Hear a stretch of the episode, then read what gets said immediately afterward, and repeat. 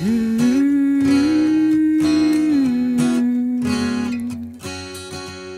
Bush and Bin Laden, you think they're foes? They're in business together. Danny Bush knows the Carlyle Group since years before been raking in billions and itching for more. It's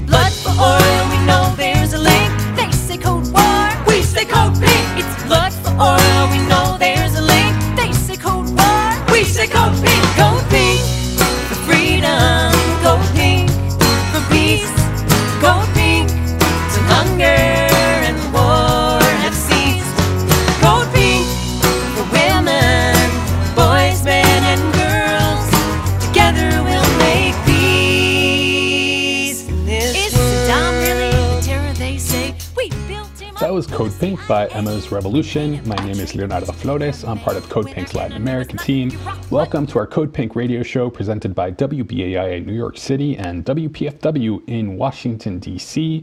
On today's show, I'm very pleased that our first guest is going to be David Rivkin, who is one of the attorneys for Venezuelan diplomat Alex Saab. Alex Saab is a political prisoner. We've talked about him on the show before. He's a Venezuelan diplomat who's been persecuted by the U.S. for several years now until they finally basically kidnapped him in Cape Verde, illegally ex- extradited him to the U.S., where he's facing corruption uh, charges in what looks to me like a sham trial. We'll talk more with David Rivkin about this, his attorney. On the second half of the show, I'm really pleased to have Alina Duarte, an independent journalist from Mexico. She and I will be discussing CELAC, the Community of Latin American and Caribbean States, and whether that can be a viable alternative to the Organization of American States. We'll also talk about Latin American general- geopolitics in general. First, some news, and I want to talk a little bit about Code Pink's latest petition. It's an open letter to U.S. Deputy Secretary of State Wendy Sherman and to NATO Secretary General Jens Stoltenberg. Right now, there's a dangerous escalation of tensions at the Russia Ukraine border and the real possibility of a military conflict that could easily spiral out of control. Surprise, surprise, the U.S. and NATO are playing a major role in exacerbating this conflict, and we must call on them to play a role in its de escalation instead. Super important that this war not happen for very obvious reasons, including saving lives, including the fact that we have a looming climate catastrophe, and this is a time when the world needs to come together instead of continuing this kind of fighting for, for resources based on corporate greed.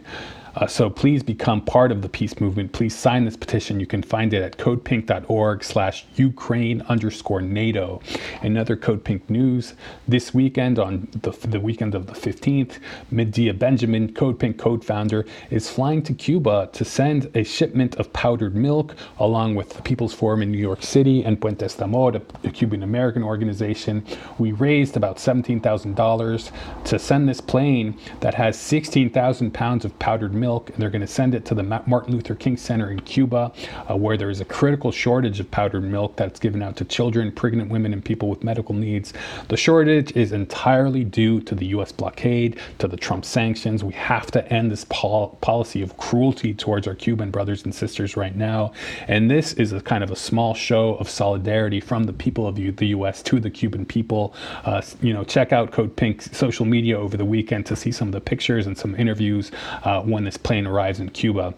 And also, if you're in the DC area, please check out our website at, at the website of cutthepentagon.org. It has events, upcoming events throughout DC, throughout the country, really, but many of them are focused on DC. It's a way to get involved. It's a way to get involved in cutting the Pentagon, which, you know, we have 700 and what, 70 billion dollar Pentagon budget this year absolutely insane given all the problems we have in this country that we continue to pump money into the Pentagon.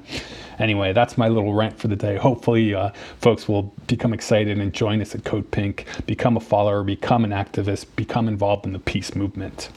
My first guest today is David Rivkin, attorney for Alex Saab. We've spoken about Alex Saab on this program before. He's a Venezuelan special envoy to Iran, a diplomat currently jailed in the US facing charges of corruption.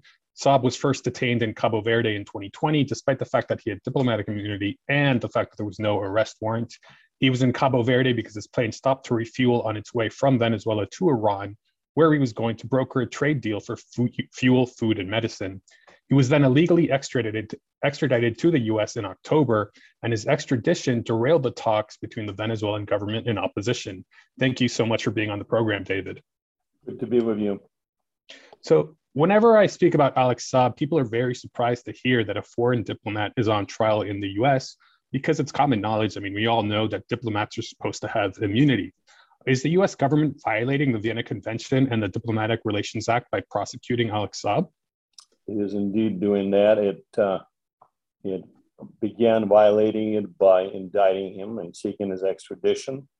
Having obtained his, this extradition, uh, it is certainly violating the DRA and the Vienna Convention by uh, continuing his prosecution.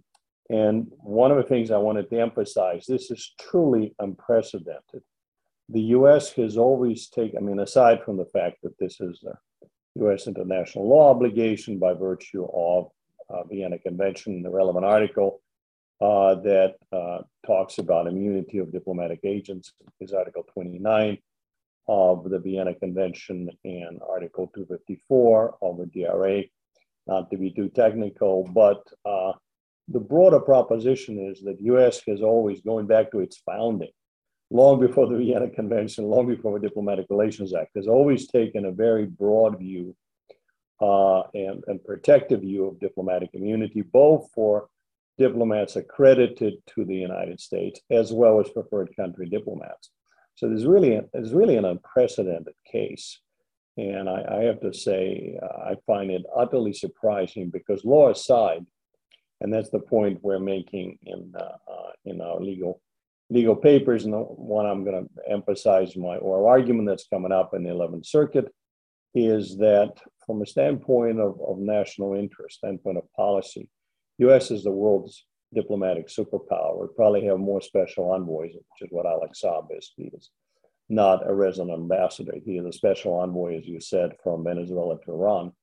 Uh, we cannot have, the United States cannot and should not be in, in a world where you, third countries can molest uh, U.S. diplomats, and if you establish a rule which says that third country diplomats can be molested by United States, it is inevitable that the same would happen with U.S. diplomats. So this is a prosecution that uh, is not based upon the law and is not really in the long-term interest of the United States itself. Can you tell us a bit about the status of, of his case right now? I know you just mentioned the 11th Circuit. Right. Uh, we uh, um, finished briefing this issue in the. Let me let me back up and say, as as you undoubtedly know, while his extradition was still unfolding and uh, Alex Saab was in Cabo Verde, we sought to quash his indictment in the district court. Uh, we did not succeed in this effort. Um, we appealed uh, as a matter of right because it involved the question of immunity to the 11th Circuit. We unfolded our papers. DOJ uh, um, uh, filed several papers in opposition. And I'm pleased to say that uh, we have an argument scheduled for the first week of, uh, of April, with precise date to be determined by the court, consistent with its, you know, other um, commitments of oral arguments uh, in the next few weeks. So we're looking forward to that. And, and, and again, 11th Circuit is an excellent circuit. I, I mentioned earlier that uh, the law is, is squarely on our side. And the leading case in this space, actually two leading cases, an old one involved uh, called Bergman and a footprint of a Second Circuit uh, that involved an opinion written by uh, enormously well-regarded uh, uh, appellate judge, Judge Learned Hand. you can imagine going for life of such a moniker uh, that involved actually a third country diplomat, a, a French diplomat who was in a civil case, served of civil process on his way uh, in New York on his way to Bolivia. Wrote a very compelling opinion talking about international legal authorities. And again, this is all prior to, to both uh, uh, uh Vienna Convention of 61 and Diplomatic Relations Act.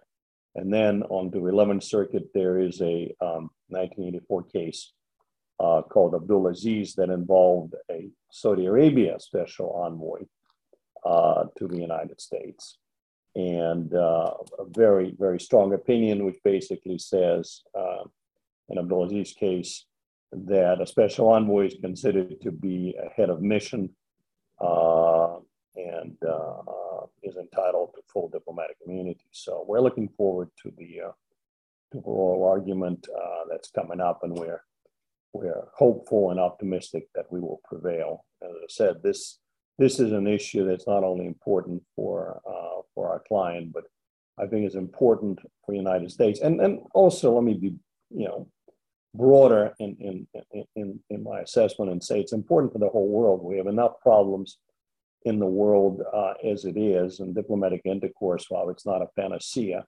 is certainly important. And if you start interfering with third country diplomats, uh, it is just going to make it a more anarchic, more conflict uh, uh, plagued world. And it's my understanding that one of the ways the Department of Justice, the DOJ, is going to argue the case or has argued the case is that they're claiming that it was Cabo Verde that violated the Vienna Convention and that therefore they're not the ones responsible for violating it. Is that is that the case? And and how would you respond to that particular argument? Uh, we've responded to it already, but to I think it's it's one of those things we don't need to be a lawyer to figure this out. The United States is a party to the Vienna Convention. The United States has Diplomatic Relations Act. It is bound by its obligations, no matter uh, what was done by other countries. Cabo Verde absolutely violated its legal obligations. That does not provide any uh, uh, excuse for the United States not to comply with its legal obligations. And think about it, to be precise, because we mentioned earlier in, in the discussion, diplomatic immunity, but let me be very precise. We're talking about a, a particular subset of overall diplomatic immunity, just called in transito immunity, which is a fancy word for a special envoy transiting from the sending country, which is Venezuela, to the receiving country, which is Iran. And it, it happened uh, that his plane, uh, uh, you know, landed for refueling in, in Cabo Verde. Uh, but uh, the in transito immunity applies to all countries. Uh, it, it cannot be the case that if one country violated it, it's open season for other countries. So the US legal obligations are absolutely uh, not dependent upon the extent of uh, compliance by Cabo Verde. And in fact, that there's a very clear language specifically that emphasizes the uni- universality of this obligation in, uh, in the Vienna Convention. And, and again, I said, just as a matter of common sense, think about what, what this would mean. So if you have you know, one rogue country uh, that violated uh, immunity of a third country diplomat had happened to pass for its territory, um, or happened to, you know, was done by Belarus not that long ago. It didn't involve a diplomat, but you know, we have instances where countries have forced down a plane carrying, uh, you know, carrying uh, nationals of, of, another country. So it, just because this country done that, the, the, the person who's been uh, so molested is uh, is liable to be further molested by other countries. It makes no sense. it, it is an nonsensical argument. Can you explain the charges against Alex Saab? And do you think they have merit? Because to me, it seems like it's a heavily political case, given the extremely harsh sanctions that have been imposed on Venezuela that were meant to lead to regime change. But Saab helped Venezuela circumvent these sanctions. Yeah, well, um, the charges that have uh, they're featured in the indictment uh, have uh, technically nothing to do with his activities as a diplomat. Uh, but I would say the following the, the, the, the merits of those charges are weak on their face. They involve activities that did not take place in the United States. The connection with the US is very tenuous. Uh, the level of, of evidence that has been put forward so far is, is very tenuous. Uh, so I, I think on the merits, those charges do not have uh, sufficient legal weight. But again, the whole point about immunity is, and it's not a technical point again, as I keep saying, immunity is tremendously important. We are very hopeful that we can prevail uh, on the basis of diplomatic immunity. Uh, that Saab has spent already considerable amount of time in prison, uh, where his country, his government has been unable to use his his uh, diplomatic services, where he has been separated from his family, was in truly horrible conditions in Cabo Verde. Um, he is now in Miami.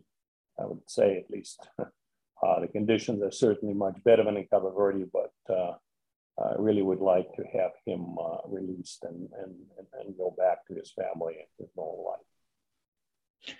And going back to this issue of immunity, do you think the fact that the Trump administration, now the Biden administration, doesn't recognize the elected government of Venezuela, will that come into play? Will they argue that you know he's not a diplomat because he was you know named a diplomat by the Maduro government rather than by the so-called interim government of Juan Guaido?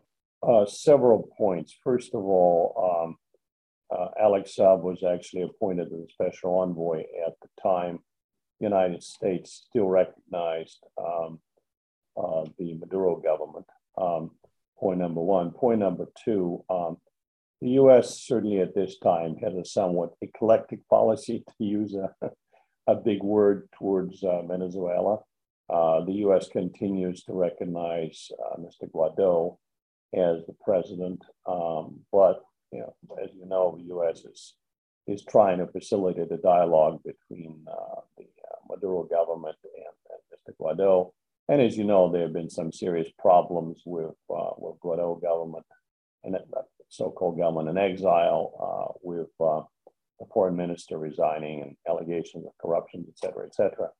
Uh, so the important thing is that you, and, and even if you, you, look at the recognition at the level of a presidency, uh, the U.S. continues to recognize the existence of uh, the government in Venezuela and, and interacts with the government in a variety of, of, of, of ways. But most importantly, and that's our point, um, it doesn't matter.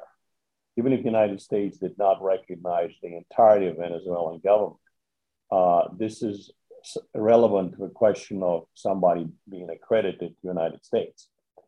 Here we're talking about somebody who is being sent by Venezuela to Iran, uh, and both receiving state and sending states recognize each other, um, their respective governments. It is not for the United States to pass any judgment on that. That's not how international law works. Um, in many instances, uh, you have a third country diplomat who's entitled to intrinsic immunity, where at least some members of the international community may not recognize either the sending uh, government of a sending state or a government of a receiving state, or both. It, it, it should have no bearing on, on, on the immunity as far as. Uh, so again, U.S. can make a, a sovereign judgment as to somebody who's being accredited to the United States and reject it, but it has no right to make this judgment for Venezuela or Iran. any more than Venezuela or Iran can have a judgment about uh, uh, a special envoy the United States sends to another country, which they may not uh, uh, uh, have a government that they recognize. And to your point about the U.S. engaging with Maduro government on certain levels, I know that last month Roger Carstens, the special envoy for hostage affairs of the White House, was in Venezuela to to meet with uh, several Venezuelan American oil executives who are currently in jail on corruption charges. It, do you think there's a possibility of a of an exchange of, of, of prisoners in Venezuela for, for Alex Saab? Is that something that has come up? I know there's been speculation in the media about that. Well, we are Alex Saab's lawyers. We're not involved in uh, any diplomatic negotiations, and we don't know what's going on anymore when you do. But it is it is certainly possible to have a diplomatic solution uh, our goal is to uh, prevail on the legal front, but if there is a diplomatic solution in, in the in the swap, that that is that is that is possible. But I would say that you know uh, it, it's difficult to uh, to know what's happening in that front, and it's also a question of time. So we're proceeding the assumption that we would uh, uh, be successful in vindicating his immunity. That would result in the quashing of his indictment and his release. That's that's our emphasis. And why have there been so many delays in this case? I know that his appeals were delayed earlier in the fall of last year. Uh, his latest court hearing was delayed because of the COVID outbreak, which is understandable, but it seems like there have been several delays. Right. Well, let me say, as far, I mean, uh, you're talking about the status conference uh, in Miami. Uh, the, the, real action is on the appellate level. The jurisdiction has passed, I need to be technical, from a district court uh, to the Court of Appeals, 11th Circuit to be precise.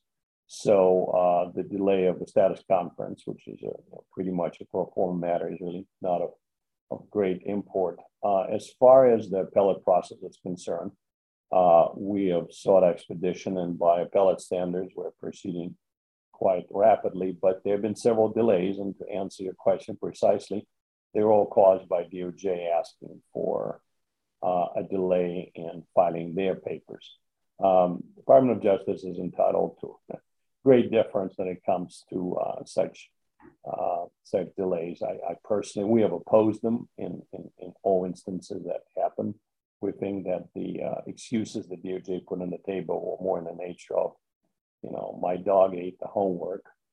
Uh, I think they're just being dilatory uh, deliberately. That, that's at least my interpretation of the events. But again, we're looking forward to the oral argument. Uh, we have certainly told the 11th Circuit that every day uh, Alex Saab is, uh, is in prison is, is not a good day and, and inflicts damage uh, on him and Venezuela that cannot be uh, that cannot be ameliorated. Yeah, because to me it's a little strange that there have been some delays in this case on the U.S. side, but when Saab was in Cabo Verde, his extradition process seemed to be sped up, and it actually occurred while there was, if I'm not mistaken, there was still an appeal pending in Cabo Verde, and it happened. Uh, his extradition happened a day before the presidential elections in Cabo Verde, where the new government might not might have taken a different position towards Mr. Saab. That is all true. Um, if you if you consider what uh, DOJ's objectives here, which is get him to the United States as as quickly as possible, uh, both for rushing of extradition proceedings in, in Cabo Verde and delay in, in our appeal here. Uh, flip side of the same coin. Um, it's it's regrettable.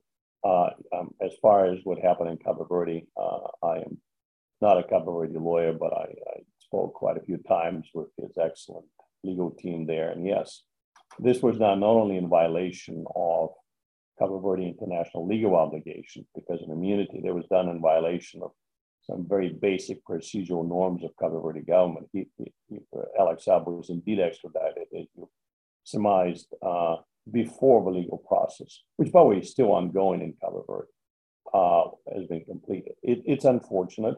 Look, uh, my guess, my guess is that, uh, uh, Cabo Verde was pushed very hard by the United States. It's it's it's unfortunate, but they're a small country, and um, you know uh, they have a very close relationship with the United States, and uh, pressure was brought to bear upon them. It's it's not surprising, but it is certainly regrettable. Uh, but again, the good news is that the time for delays is over. Uh, as I mentioned already, uh, all our legal briefs have been uh, filed. DOJ's legal brief, briefs in opposition have been filed. we have an oral argument set up, and we're hopeful that not only uh, uh, will prevail, but that the 11th Circuit would rule as expeditiously as possible. And you alluded to this earlier, the conditions uh, Mr. Saab was held in Cabo Verde. I mean, he himself has announced being tortured there, including beatings, being held in isolation, being denied medical treatment. Uh, he's been detained now for, I think, 580 days. How's he doing physically, emotionally? Uh, have you had a chance to gauge his, his well being? Yeah, I've, I've seen him uh, several times since he arrived to Miami, and I'm planning to see him again next week. Um, I would say several things. Uh, clearly, he has suffered a great deal, uh, particularly in Cabo Verde. Clearly, he misses his family very much. He misses uh, his, uh, his diplomatic work. But I'm impressed with his stamina. I'm impressed with his strength. I, I really believe that this is a man who is enormously comfortable um, with uh, doing the right thing and, and fighting to uh, uh, vindicate his uh, his immunity. So it's a combination of you know uh, it would be unnatural if, if he was not uh, deeply troubled by the current situation, but I, I, I do detect a great deal of strength in him. And last question, you know, for 20 years now, the US government, uh, some media outlets, they've been demonizing the Venezuelan government and everyone associated with it. If the immunity appeal fails, do you think Saab could get a fair trial in the United States? Well, um, I would say several things. Um, I have tremendous, being a U.S. lawyer, um, I have tremendous regard for the ultimate fairness of our justice system in a sense that you have a jury, uh, you have a judge that applies the law. Uh, whatever you know, DOJ is trying to do, uh, however uh, tough its tactics are, uh, DOJ has lost uh, in in a number of instances. So it is, a, I would say, heavily politicized prosecution. That is correct. It, it, it, on the other hand, I, I, am not prepared to say that uh, Alex Saab cannot get a fair trial in the United States. But again, our hope is that all of it would not be necessary uh, to the extent we're able to prevail in his immunity. Well, David Rivkin, thank you so much for being on the program. Best of luck in this uh, immunity appeal. I think a lot of people in Venezuela are very much hoping that Alex Saab will be freed and reunited with his family very soon. Hoping uh, the same. Thank you very much. Bye bye. Thank you. Thank you to David Rivkin, attorney for political prisoner Alex Saab. You are listening to Code Pink Radio, coming to you through Pacifica Radio's WPFW in Washington, D.C., and WBAI in New York City. We'll be back after this break with independent journalist Alina Duarte.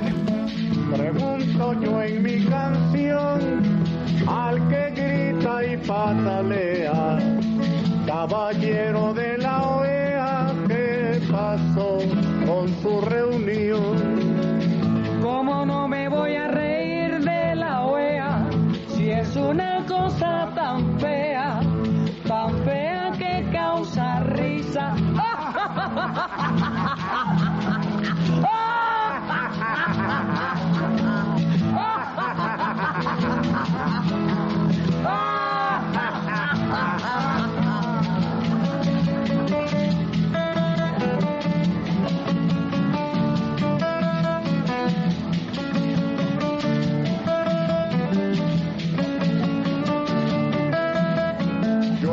acá en mi rincón, preguntándome hace rato, ¿cómo es posible que al gato le meta miedo el ratón? ¿Cómo no me voy a reír de la OEA si es una cosa tan fea, tan fea que causa risa?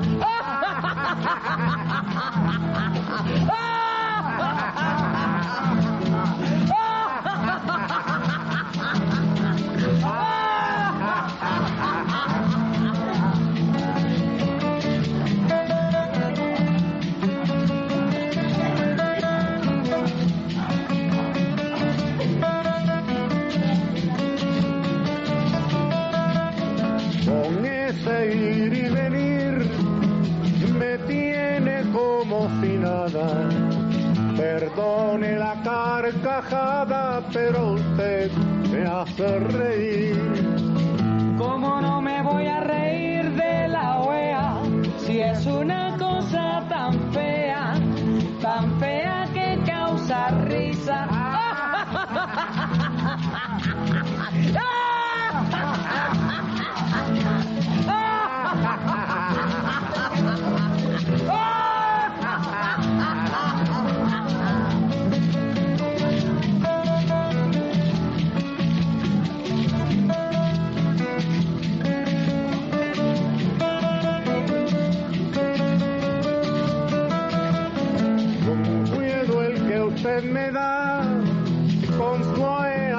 pamplinas, porque yo de las gallinas me estoy riendo por acá.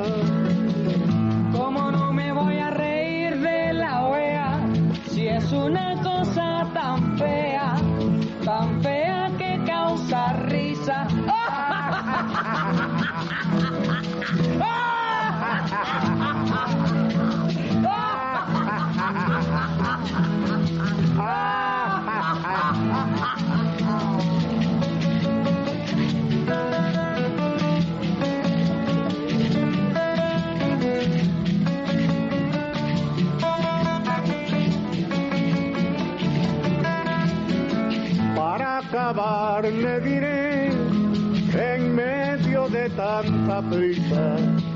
La OEA es cosa de risa y yo riendo seguiré. That was Carlos Puebla with La OEA Cosa de Risa. The OAS is something to laugh about, a song that came out in the 1970s in response to an OAS meeting about Cuba, despite the fact that Cuba wasn't even a member state of the OAS at the time.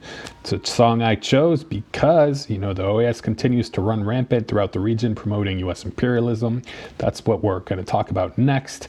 Welcome back. I'm Leonardo Flores at Code Pink. You are listening to Code Pink Radio presented by WBAI in New York City and WPFW in Washington, D.C. I'm here now joined by Alina Duarte, an independent journalist and senior research fellow at the Council on Hemispheric Affairs. You can follow her on Twitter at Alina Duarte underscore. That's A L I N A D U A R T E underscore. And we're going to discuss the CELAC meeting. CELAC is the Community of Latin American and Caribbean States, as well as the state of the Latin American left in 2021 and prospects for this year. So last weekend, there was a meeting of the foreign ministers of the CELAC, a multilateral institution, and the bloc of 33 countries voted for Argentina to hold the presidency. Prior to Argentina, Mexico had held the presidency for two years, and among the success stories highlighted by Mexico within the CELAC were the creation of the Latin American and Caribbean Space Agency, a disaster relief and climate change adaptation fund, and greater cooperation on health, including a mechanism for countries to jointly purchase, medicine that will save them up to 30% in costs. What's your sense of the CELAC under Mexico's presidency over the last two years? And how important do you think this organization, this institution is for the region? Well, first, thanks for having me again, once again. um, what happened during the last years uh, on with the CELAC under Mexico's presidency, I think it happened a lot of things. Uh, CELAC was not this important organization that it was that it used to be under Hugo Chavez, Rafael Correa, and Evo Morales uh, governments many years ago. Um, what we saw in Latin America during the last, uh, especially I think during the last two years, with all the attempts of coup against uh, Venezuela, the coup in Bolivia, uh, all the pressure against the progressive governments in Latin America, the US and these right wing governments try to dismantle organizations like CELAC and they try to prioritize the organizations like the uh, OAS, the Organization of American States. Uh, so the CELAC was just another organization in the region, but it wasn't functioning, it wasn't working uh, for so many years. Um, uh, instead of that, I remember, uh, for example, the creation of a Grupo de, de Lima, uh, the Lima Group, uh, where the right wing governments participated, attacking all the time Venezuela and Bolivia. so CELAC wasn't working at all. So under AMLO's administration, I think one of the of the main things I've seen, or one of the things that we can see the that this government is progressive or we we can affirm that is in the um, uh, foreign policy under AMLO's administration, we've seen the asylum to Evo Morales. We've seen uh, the reborn of, of the CELAC. And uh, it's not only about the last meeting they had in Buenos Aires, it was also about the meeting they had in Mexico here months ago. It was so important because uh, even uh, when Colombia, for example, was trying to push uh, against uh, like a uh, yeah, they were trying to attack Venezuela and uh, these progressive governments. AMLO decided to to welcome everyone. We saw this image of Nicolas Maduro driving in the in the downtown of Mexico City, even when here the Mexican opposition was just driving crazy uh, because he accepted, even with the all the pressure uh, of the of the right wing here in, eh, in Mexico and in the region, he decided to accept and welcome uh, Nicolas Maduro, uh, Luis Arce Catacora, the, the president of, of Bolivia. So it was really important to see that uh, that meeting to have it here. Uh, also, uh, days before that meeting, I remember AMLO, he had I think, or I really, I really think, I really do think that it was one of the most uh, progressive or the most important speeches he has given here uh, in the uh, in the context of uh, welcome uh, Eh, Diaz Canel, the president of Cuba. He also welcomed here, and we had eh, here Diaz Canel days before the meeting of the CELAC in Mexico eh, because of the Independence Day. So he was here, and he said that Cuba was one of the most important processes in the world about sovereignty, sovereignty, about independence, about uh, uh, self-determination. So this wouldn't have uh, been impossible mm, three years ago uh, under AMLO's administration. Actually, I, I think that he was more uh, into uh, condemning, uh, you know, with this speech of human rights in other countries. He was not able to to receive like presidents like Nicolas Maduro and Diaz Canel, and he did. So that meeting was incredible. They also condemned, for example, the situation in Las Malvinas in Argentina, about the the, the, the colonial situation also of Puerto Rico. Uh, yeah, so it was really important that meeting. So after that, I think that the CELAC was again on the table. We were talking about uh, the CELAC once again after so many years. Actually, before that meeting in September, uh, it was five years ago that it didn't happen, like a meeting like like that of the CELAC because of the pandemic, uh, because it was not important for the for the region, for the government, uh, and it happened last September. So uh, the chancellor, the the foreign affairs minister here in Mexico, Marcelo Ebrard. Uh, I remember like yesterday, like days ago, uh, he said something about the balance, about the conclusions of uh, being in the presidency of the CELAC, and he was saying that because of the CELAC, it was it was the region wasn't that affected as it could be because they prioritized the access of the vaccines. They had a lot of like um, alliances between, for example, Argentina, Mexico, now with Cuba and the Abdala Soberana vaccine. Uh, so he said that, that the like, the most important thing of the CELAC during the last year was uh, the access of vaccines. And I think it was not only about that, it was also about uh, creating new alliances. Uh, I insist AMLO at the beginning of the administration wouldn't be able to to receive presidents like that. I remember it was the first the first time that Pedro Castillo, the president of Peru, uh, was in another country as, as president, and it was here in Mexico City also uh, with with AMLO. Uh, that uh, that moment was very important too because Pedro Castillo had meetings in the in the CELAC context with uh, Luis Arce Catacora, the president of Bolivia, with Nicolas Maduro. I remember Nicolas Maduro saying that he had a conversation with Pedro Castillo.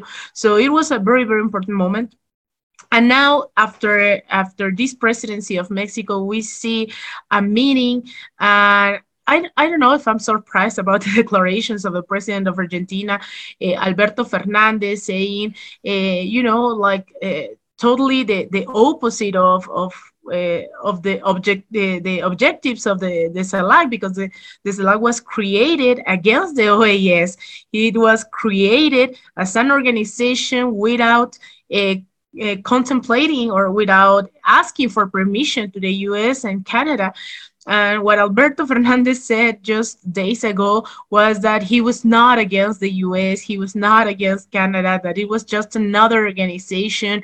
And it's very dangerous because I think that after so many years without the CELAC in the table, in the, in, in the debates, uh, having a new president of the CELAC, the, the president of Argentina. It's very dangerous and, and very sad to, to listen these kind of declarations saying that it's another organization. And of course, we need to consider that there is another, a, a real crisis, a, a huge crisis in Argentina because of this kind of issues, because uh, all the, the, the Kirchner, the uh, Cristina Kirchner and Nestor Kirchner supporters uh, were the ones who made Alberto Fernandez one, and he has not been that progressive as uh, the, uh, the Kirchners uh, were uh, at some point. So uh, it's it's really sad to listen to this this kind of declarations. I really expect, or at this moment, remember that we've we've been listening also under AMLO's administration that the CELAC could be the new OAS that we could this would be the, the organizations where we could see the the new beginning or the a, a new a new organization. So it's it's really sad to listen to, to alberto fernandez just uh, trying to uh, to make appear the the the CELAC as another organization in the region. Yeah, I agree that those were very kind of disappointing comments and rather kind of confusing comments too from from Alberto Fernandez and Argentina, because over the last couple of years, I mean, one of the similarities we've seen between Mexico and, and Argentina is that they've both stood up to the US in terms of regime change in Venezuela, in terms of the coup in Bolivia, in terms of sanctions on Cuba and Venezuela specifically. Uh, and, and, so it's for him to say that, oh, you know, he's, he's, it seems like he's trying to kind of play both sides, to pacify his critics on the right who don't want to get rid of the OAS. Like, for example, Colombia, they said that bear, that using the idea of strengthening CELAC to bury the OAS would be a colossal mistake, which is you know crazy. But on the other hand, Argentina, I think that it was the it was either Fernandez or the foreign minister who said during their CELAC speech that one of the goals would be for CELAC to engage in dialogue with the European Union, China, India, Russia, and the African Union. And missing from that list is exactly the U.S. and Canada, right? So, so I mean, I think it's so important for for the region to have this kind of institution, a vehicle where it can with one single voice engage with other actors in the world in a kind of more pluripolar space, right? Without it being coming from the OAS, where that sort of thing can't happen because it's so dominated by the United States. And so, but and and the idea of of the CELAC kind of being a potential replacement for the OAS isn't new. I mean, back in 2011, Hugo Chavez said that the CELAC is going to leave the old and frayed OAS behind. And so, do you think there's going to be more progress towards this goal, or, or, or is Fernandez's declarations, you know, kind of making you less optimistic about the CELAC? yeah, definitely. I'm less op- optimistic with Alberto Fernandez's declarations and with the whole administration of Argentina. You know, it's uh, you are not the only one who's saying like it's disappointing. Uh, remember, that one of the first steps of, of Alberto Fernandez was uh, actually attacking Venezuela, or not, you know, not during the first months of the administration, and even Cristina Fernandez and the the, the, the social movements were saying like, no, you you cannot go and, and do exactly the same that the right wing in the region is doing against Venezuela. So he had to take a step back about the declarations, about the, the movements he was uh, doing against uh, Venezuela. Um, I don't know what's going to happen with the CELAC during this uh, Argentina's presidency, but I'm sure that things are going to change definitely by the end of this year. We're going to have elections in Brazil. Now, remember, we there were 33 um, countries who are part uh, of the CELAC uh, at the beginning, but now there are 32, uh, 32 because Jair Bolsonaro, when he took power, he decided just to get out of the of the um, uh, of the CELAC. So there are going to be elections by the end of this uh, year, by by October, and all the polls uh, are saying, or the people and everything says that Lula is going to be back to to to the presidency uh, by October. So definitely, it's not it's not another member of the CELAC. It's uh, Brazil with millions of people with uh, a lot of power in taking decisions in the whole region, in the whole planet, not only in Latin America and the Caribbean. So I think that might push uh, forward the idea of having a more revolutionary or leftist uh, CELAC than the one uh, we have now. Um, we have to say that, for example, uh, in in foreign uh, policy, I was saying that AMLO's administration, uh, I can say that it's really progressive, but there has it has a lot of contradiction uh, contradictions in the government here in Mexico. There are a lot of uh, right uh, yeah right right movements or right uh, members of right parties uh, in the government in the party of the morena the party that is in the power now. Uh, so there are a lot of contradictions and i don't think that is one of the priorities of AMLO's administration to keep pushing to the to the left to the CELAC or in, in another another kind of issues in in foreign policy.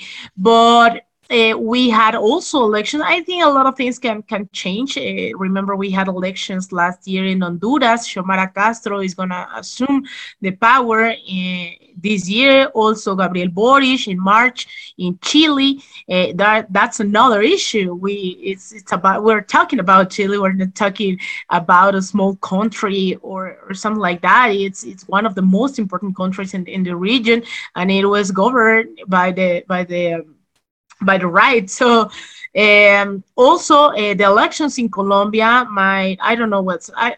I mean, everyone knows at this point that Gustavo Petro, the candidate of the left, uh, could win, but we're not really sure about uh, if he can do it in, in a country like Colombia. He the, actually he he was, uh, I mean, uh, someone tried to assassinate him uh, years ago or months years ago.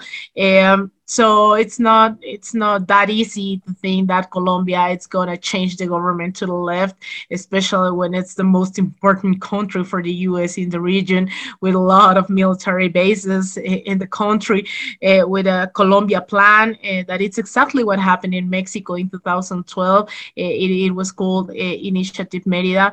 It was exactly the same but I mean it's Colombia.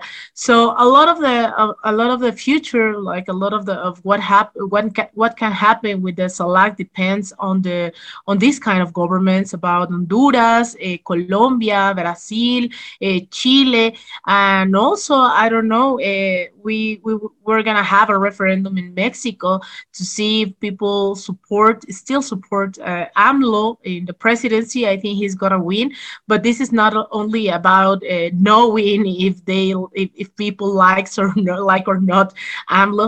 It's about giving him uh, legitimacy. It's about giving him more um, quote unquote power to decide uh, or to radicalize the the politics here in Mexico. So maybe that might help to the organizations in the region like CELAC to turn more to the left. Uh, we've seen what what organizations can really do when they're conceived and when they're created under a leftist and progressive vision like ALBA, TCP, uh, uh, like UNASUR that was dismantled by the right-wing governments in the region when they uh, had access to power to presidencies like Ecuador they just decided not to continue helping these kind of organizations. So we have examples about uh, having progressive and revolutionary and militant organizations, not only uh, uh, about not only organizations who can i mean we need them but not about not only about helping uh, another countries with vaccines or no it's about creating a whole region and and, the, and helping the emancipations of the people. So um, i'm really excited about what can happen this year not only in in CELAC uh, but in the region in the whole region latin america and the caribbean. I think we are living like amazing moments in the region. And i and i expect that uh, presidencies or like governments like Xiomara Castro's, uh, uh, like the elections in Brazil and Colombia, can help uh, to CELAC, to ALBA, to other organizations to to to have a stronger progressive movement in the whole region. And real quick before I let you go, you know, at Code Pink, we're part of the campaign to get Secretary General Luis Almagro out of the OAS, the Organization of American States. And right now, I'm actually working on an article titled 10 Reasons Almagro Has to Go. How do you feel about Luis Almagro, and what do you think he's the what's the worst thing he's done? oh my god i just made a, a list. Uh, i mean it was a joke but it was not it was not. Uh, i think almagro is one of the persons that i uh, i wouldn't say that i hate the most but i think it's the, one of the persons who really represents this what the U.S. imperialism uh, represents for, for Latin America and the Caribbean.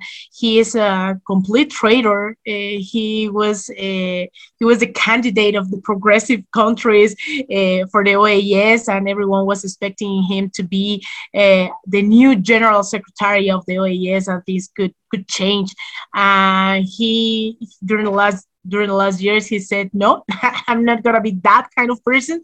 I don't know what's what's the i think the, the worst thing he has done a lot of terrible and horrible things but i think um, he's totally guilty of what happened in bolivia no? And, and i think that for example I, i'm not saying that what he has done in venezuela is not that uh, terrible, that horrible, but Venezuelans have resisted uh, during these whole years. But what happened in Bolivia, he is totally guilty of the assassination of 37 uh, persons, uh, indigenous, most of them. Uh, he was not only uh, he was not he was he, he knew what he was doing at that moment.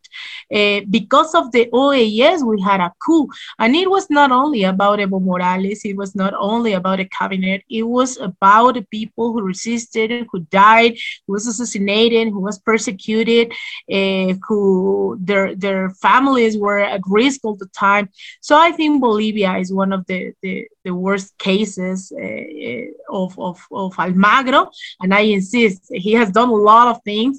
And actually here in mexico we are really aware and we are all the times uh, watching he what he's doing. And i'm really happy about that that people here in mexico now they really know who luis almagro is. I mean three years ago we didn't know because it was the the, it was a big alliance between the Mexican government under Peña Nieto administration and under uh, Felipe Calderon. Uh, but now under AMLO's administration, people now are conscious here in Mexico who is Luis Almagro. And the opposition, like the Venezuelan opposition, like the Bolivian opposition, he has uh, now a big alliance with, with Almagro. So we are really, we are watching him really, really close. I completely agree with you. I think that's the worst thing that he's done. And I'd like to remind our listeners that Alina made a great documentary about the events in Bolivia in 2019 called Fue Golpe. It was a coup. Uh, you can find it on YouTube. Alina, thank you so much for joining us on Code Pink Radio today. We hope to have you back soon. Of course. Thank you, Leo. And thanks Code Pink for everything you're doing all the time. And every time you you I can I can help you and I can be here, I'm I'm, I'm gonna be really happy to do it.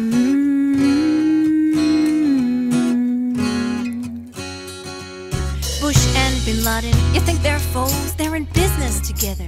Danny Bush knows the Carlyle Group since years before been raking in billions and itching for more. It's blood for oil. We know there's a link. They say Cold War. We say Code Pink. It's blood for oil. We know there's a link. They say Cold War. We say Code Pink. Code Pink for freedom.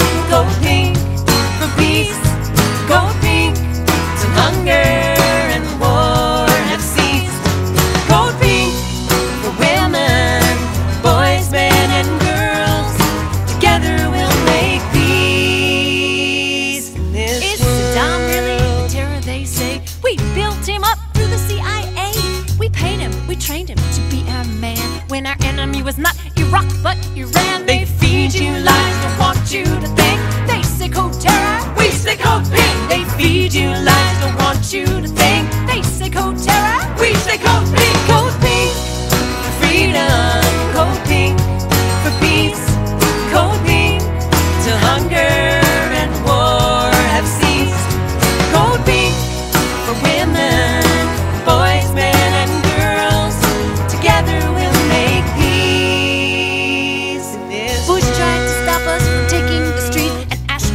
phones and the places we meet. They curtail our speech,